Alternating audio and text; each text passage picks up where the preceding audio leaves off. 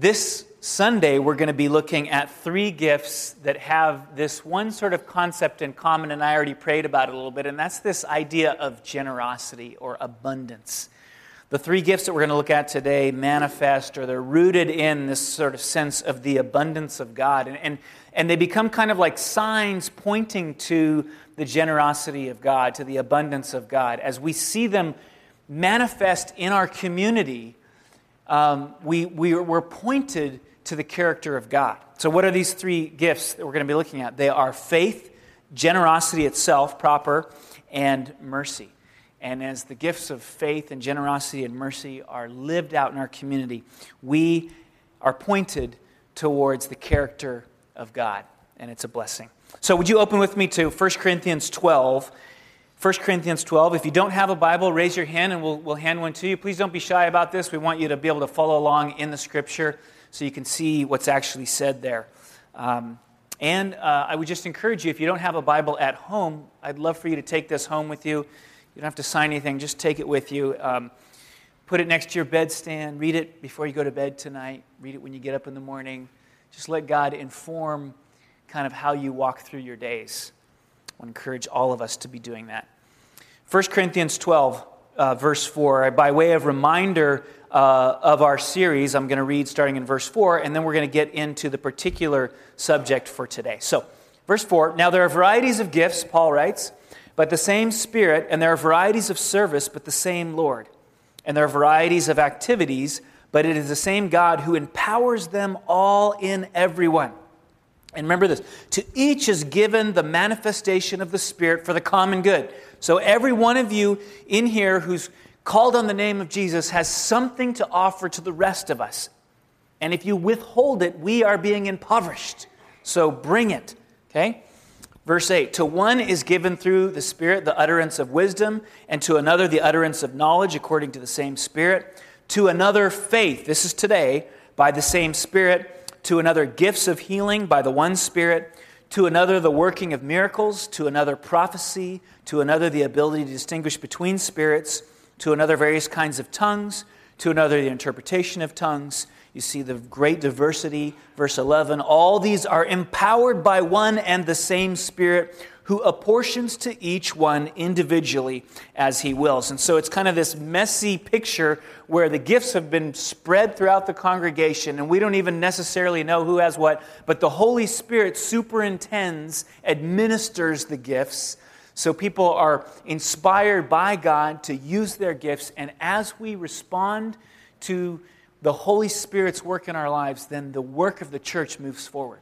People are discipled and blessed and the gospel is proclaimed, and all this takes place as people express their giftedness. Now, I'm going to talk about faith and giving and mercy in just a minute, but I've also been sharing with you as we've been going through this process things that we're learning along the way about spiritual gifts in general. And there are a couple of those this, I want to share with us this morning. The first one, kind of uh, as I was sitting with these gifts this week, this thought came to my mind, and that is that many of the gifts, perhaps all of them, are qualities that every Christian should aspire to have. So, so for example, we look uh, in our past studies, we're looking at the gift of helps or the gift of service, or today, the gift of faith or giving or mercy. These are things that all Christians should exhibit. These are qualities that we all want as followers of Christ. So, what does it mean then to have the gift? What it means to have the gift is to be a kind of a leader in that area. So, for example, if you have the gift of faith, well, we all want to have faith, but in watching you live your life, God uses you to encourage our faith, to make us stronger in faith. So the gifts are, are, they're like leaders in particular areas who draw us all up. When we watch somebody who has the gift of serving, sacrifice, and serve for others, we're reminded that that's what it means to be like Jesus. And we're called into greater and greater service. So the gifts work in this beautiful way. It's not just that these people have them and nobody else has it. Like, what if we just had one person with the gift of faith? And we're all just struggling along with no faith, right? No, we're all to have it, but this, the people with the gift of faith lead us in this particular area. And, and so doing, they bring God's grace to the church in greater form. And this is the other thing that we have to remember. I've been saying this over several weeks, and that is the term gift is actually not a great term for what we're talking about here. Because the word gift in English has this emphasis on unique ability.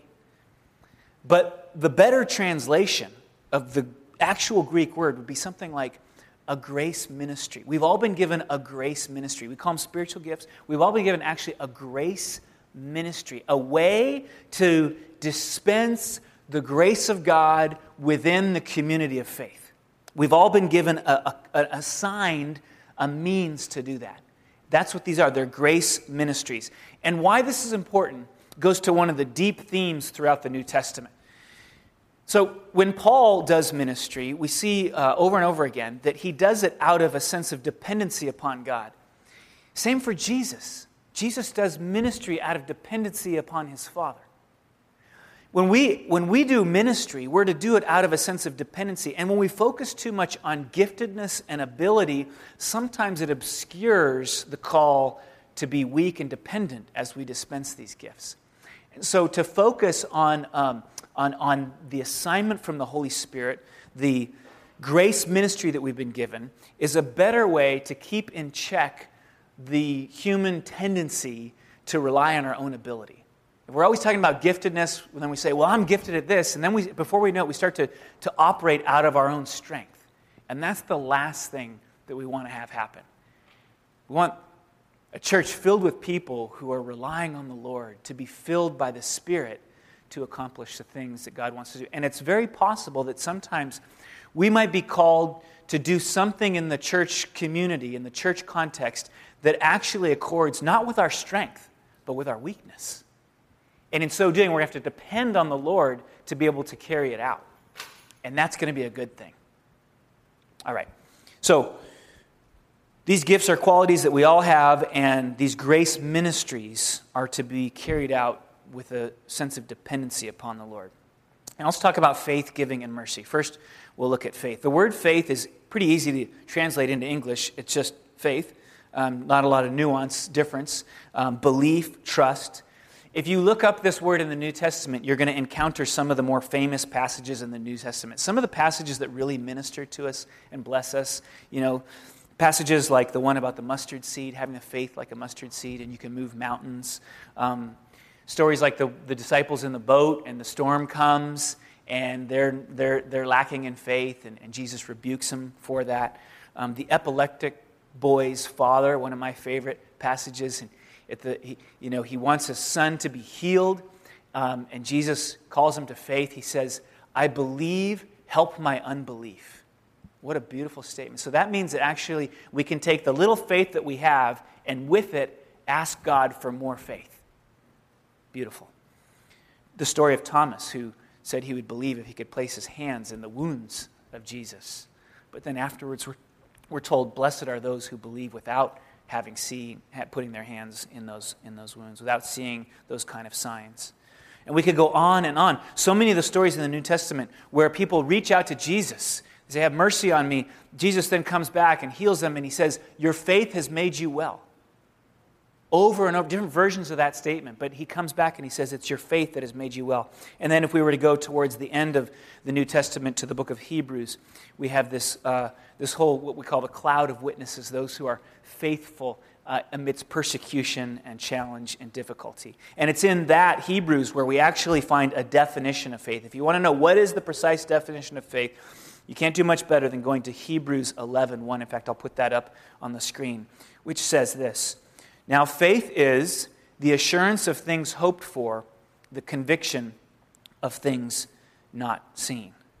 So, faith is acting on a reality that is true because of who God is, though not visible at the moment. That's what faith is. It's acting on a reality that's true because of who God is, but it's not visible in this particular moment. And the object of our faith then is always God. And this is one of the great temptations in life is to put our faith in things that are not God. The object of faith is always intended to be God. Only God can be faithful towards us in the ways that we hope and desire, the ways that we were made for, the way that we long for.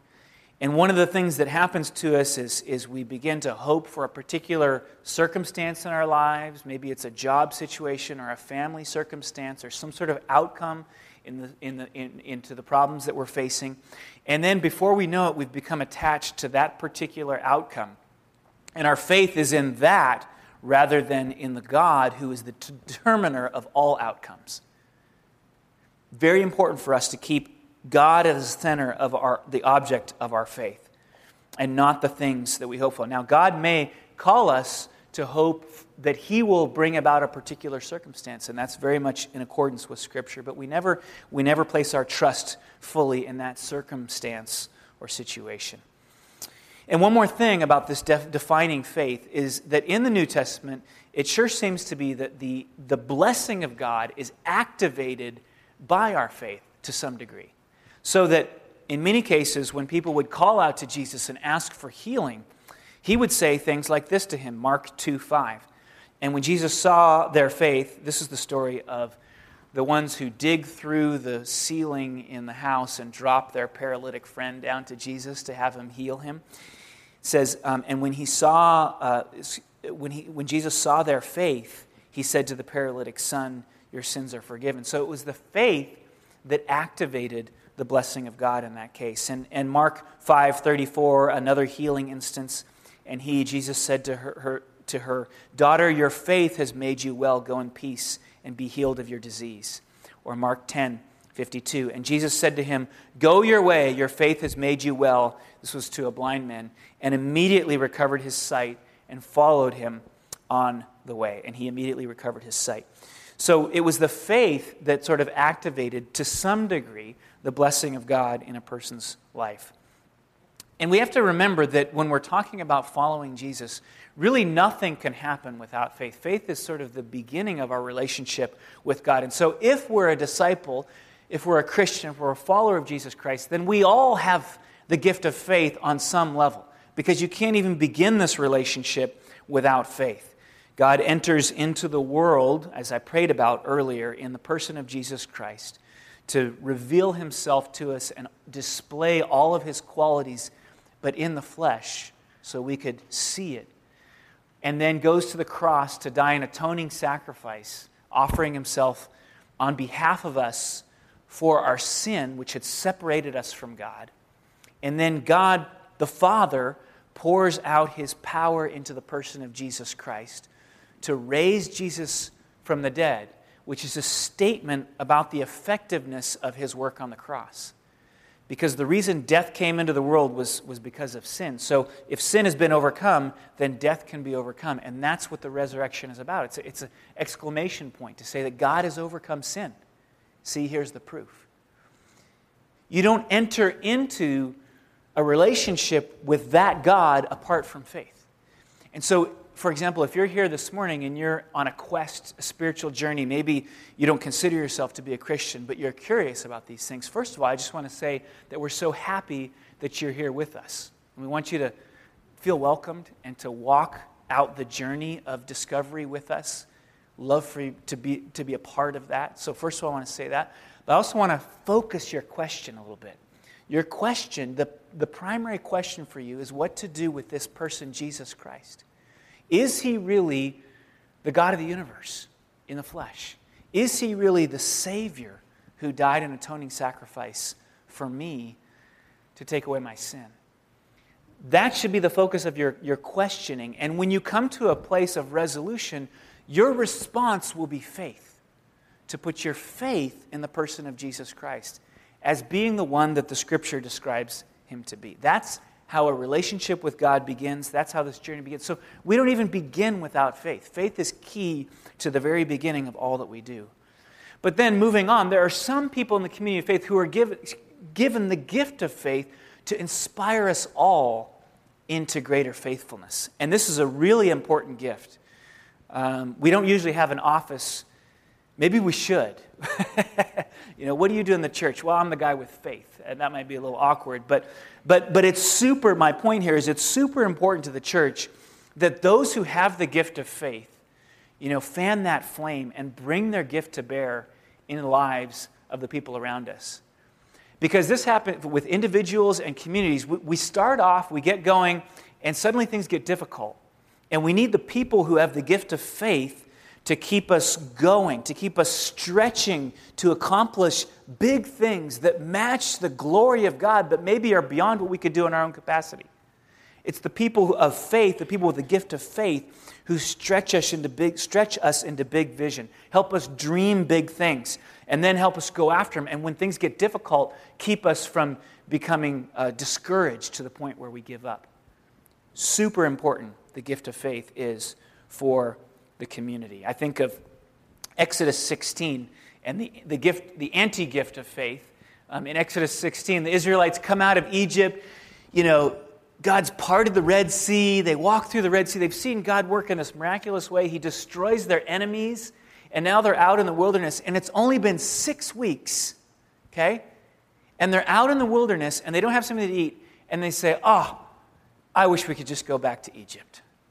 What, this is a disaster, right? That's the, the anti faith gift.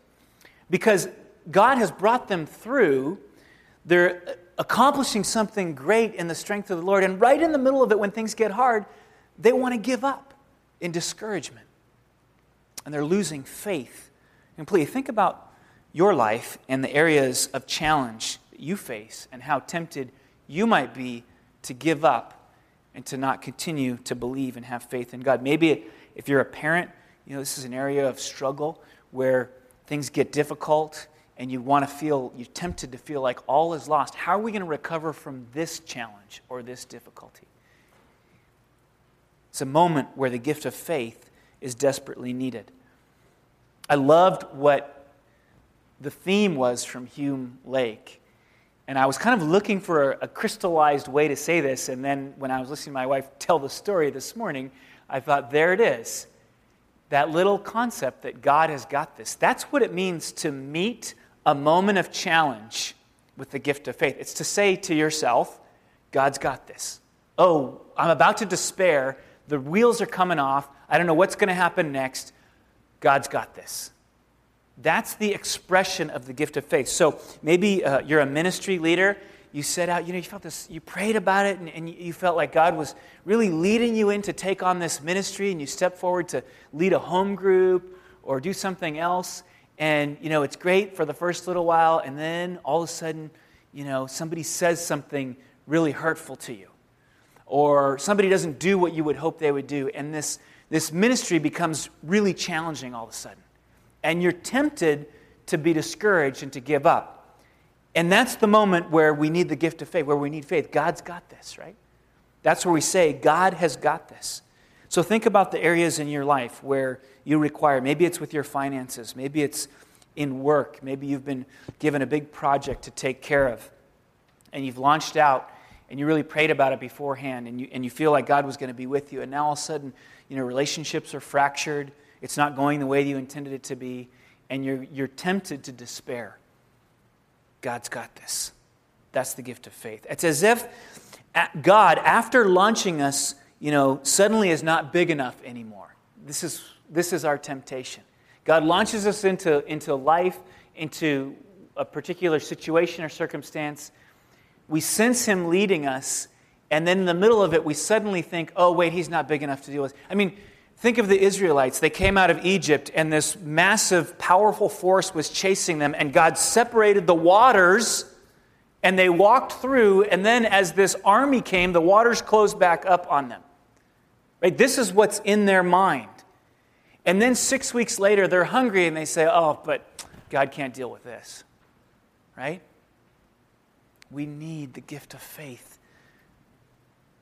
to be expressed in our community, to be lavished. I have. I actually don't think I, this is one of my stronger gifts. I think this is one of the areas where I struggle. And so I am so appreciative that God has brought people around me who clearly have the gift of faith. And when I get next to them, I just start to feed. I tell them what I'm struggling with, and they say, and they just sort of have this nonchalance, God's going to take care of it attitude. And I feed off of that because I need it. They lead the way in, the, in faithfulness that we all need. God's got this. All right, I got to move on to the gift of giving. So move with me here. Uh, giving, the word is actually translated with give. So it's the opposite of withholding. Okay, we could say this is with giving. The gift of giving is the word is with giving, and it means to have something that you are going to share with others. It might even mean that you go out and acquire things, more things, so that you can give them to people who have need. Has to do with generosity, of course, of choosing to be generous, of reflecting the character of God and His generosity with us, being willing to give up absolutely everything, even Himself, to the point of death. This is the root of the gift of generosity. And it's not just about money, it can be about money, but in the New Testament, Jesus refers at one point, using this term, to the idea of, of sharing your tunic, your, your clothing, with somebody else. And Paul talks about wishing to visit some Christians so that he could impart to them a spiritual gift. And it's the same term. So we can give in all, we can be generous, we can be giving in all different kinds of ways. Probably the, one of the best places and the ways for us to understand what this gift is about is to turn over to 2 Corinthians 9. So, would you just, if you have your Bible open, just turn to the right a few pages over to 2 Corinthians 9. 2 Corinthians chapter 9. And here we have Paul writing to a church, and he's encouraging them to store up money to give to another church that's in need. That's in the, it's in this church in Israel, in, in Jerusalem, is, in, is suffering with famine. And so they're encouraging them to, to, to save up money to give to this other church. He says in verse 6 the point is this whoever sows sparingly will also reap sparingly, and whoever sows bountifully will also reap bountifully. You see the heart, the generous heart of God wrapped up in there. And as we give, we, we will be blessed. There'll be a bountiful blessing. In verse 7, each one must give as he has made up his mind, not reluctantly or under compulsion for God loves a cheerful giver. Each one, so every person is to be a giver. There's that idea again. It's not just people with the spiritual gift of giving. We're all to be givers. And we're all to get into our prayer closet and pray about what it is and how much it is that we're going to give. And people have, you know, often asked, well, where, where do I start? How do I know how much we're to give? And, and, and it's very common for us to think about the Old Testament. In the Old Testament, um, the faithful would give 10% as a tithe and then they would give, in addition to that, an offering on top of that, oftentimes, as the Lord would lead them. And, and, when we think about turning the pages to the New Testament, we don't become less generous in the New Testament than in the Old Testament, right? We know that's true. So 10% is a good, a good way if you're in your prayer closet and asking the Lord, what should I give? It's a great place to start. But I would even encourage us to be thinking about how we might go beyond that how we might go beyond that. And some of us will be gifted and empowered to be able to do that. Verse 8, and God is able, we, we, this is the sense with which we approach this, and God is able to make all grace abound to you, so that having all sufficiency in all things at all times, you may abound in every good work. See, God's got, the generous God we worship has your back. Verse 9, as it is written, He has distributed freely, He has given to the poor, His righteousness endures forever. He who supplies seed to the sower and bread for food will supply and multiply your seed for sowing and increase. The harvest of your righteousness. You will be enriched in every way for all your generosity, which through us will produce thanksgiving to God. For the ministry of this service is not only supplying the needs of the saints, but is also overflowing in many thanksgivings to God.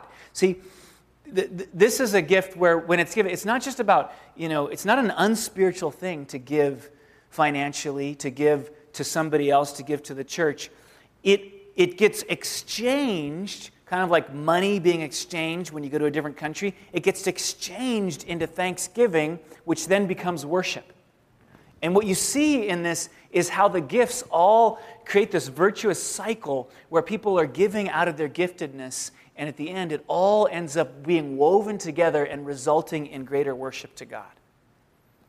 Verse 13, by their approval of this service, they will glorify God. See? Because of your submission flowing from your confession of the gospel of Christ and the generosity of your contribution for them and for all others, while they long for you and pray for you because of the surpassing grace of God upon you. Thanks be to God for his inexpressible gift. And we talk often about giving Um, we talk about churches and budgets and stuff, but at the end of the day, do you understand that giving is part of our discipleship? It's part of becoming like God, becoming like Christ. To become generous in giving is part of our discipleship, first and foremost. And then God takes care of the needs of his people. A couple of illustrations, I think, help us with this. I was reading about Charles Spurgeon, one of the great pe- preachers um, in London uh, within the last two centuries. And um, one of my favorite preachers, and little known story, at least I didn't know about it, about he and his wife. They had some chickens, and these chickens produced eggs, and they made these eggs available to their friends and families and neighbors. But they always sold the eggs to everybody, even their blood relatives. In fact, people started to wonder why are they so greedy in selling these eggs? Why don't they just give them away, right? I'm your, I, we're blood. Show me some love. Give me some free eggs, right? That's what people were saying. And uh, then his wife tragically passed away. Spurgeon's wife passed away. And what they discovered is that actually all of the proceeds from these chickens and their eggs have been going to support two poor elderly widows. And that's why you always had to pay when you wanted eggs.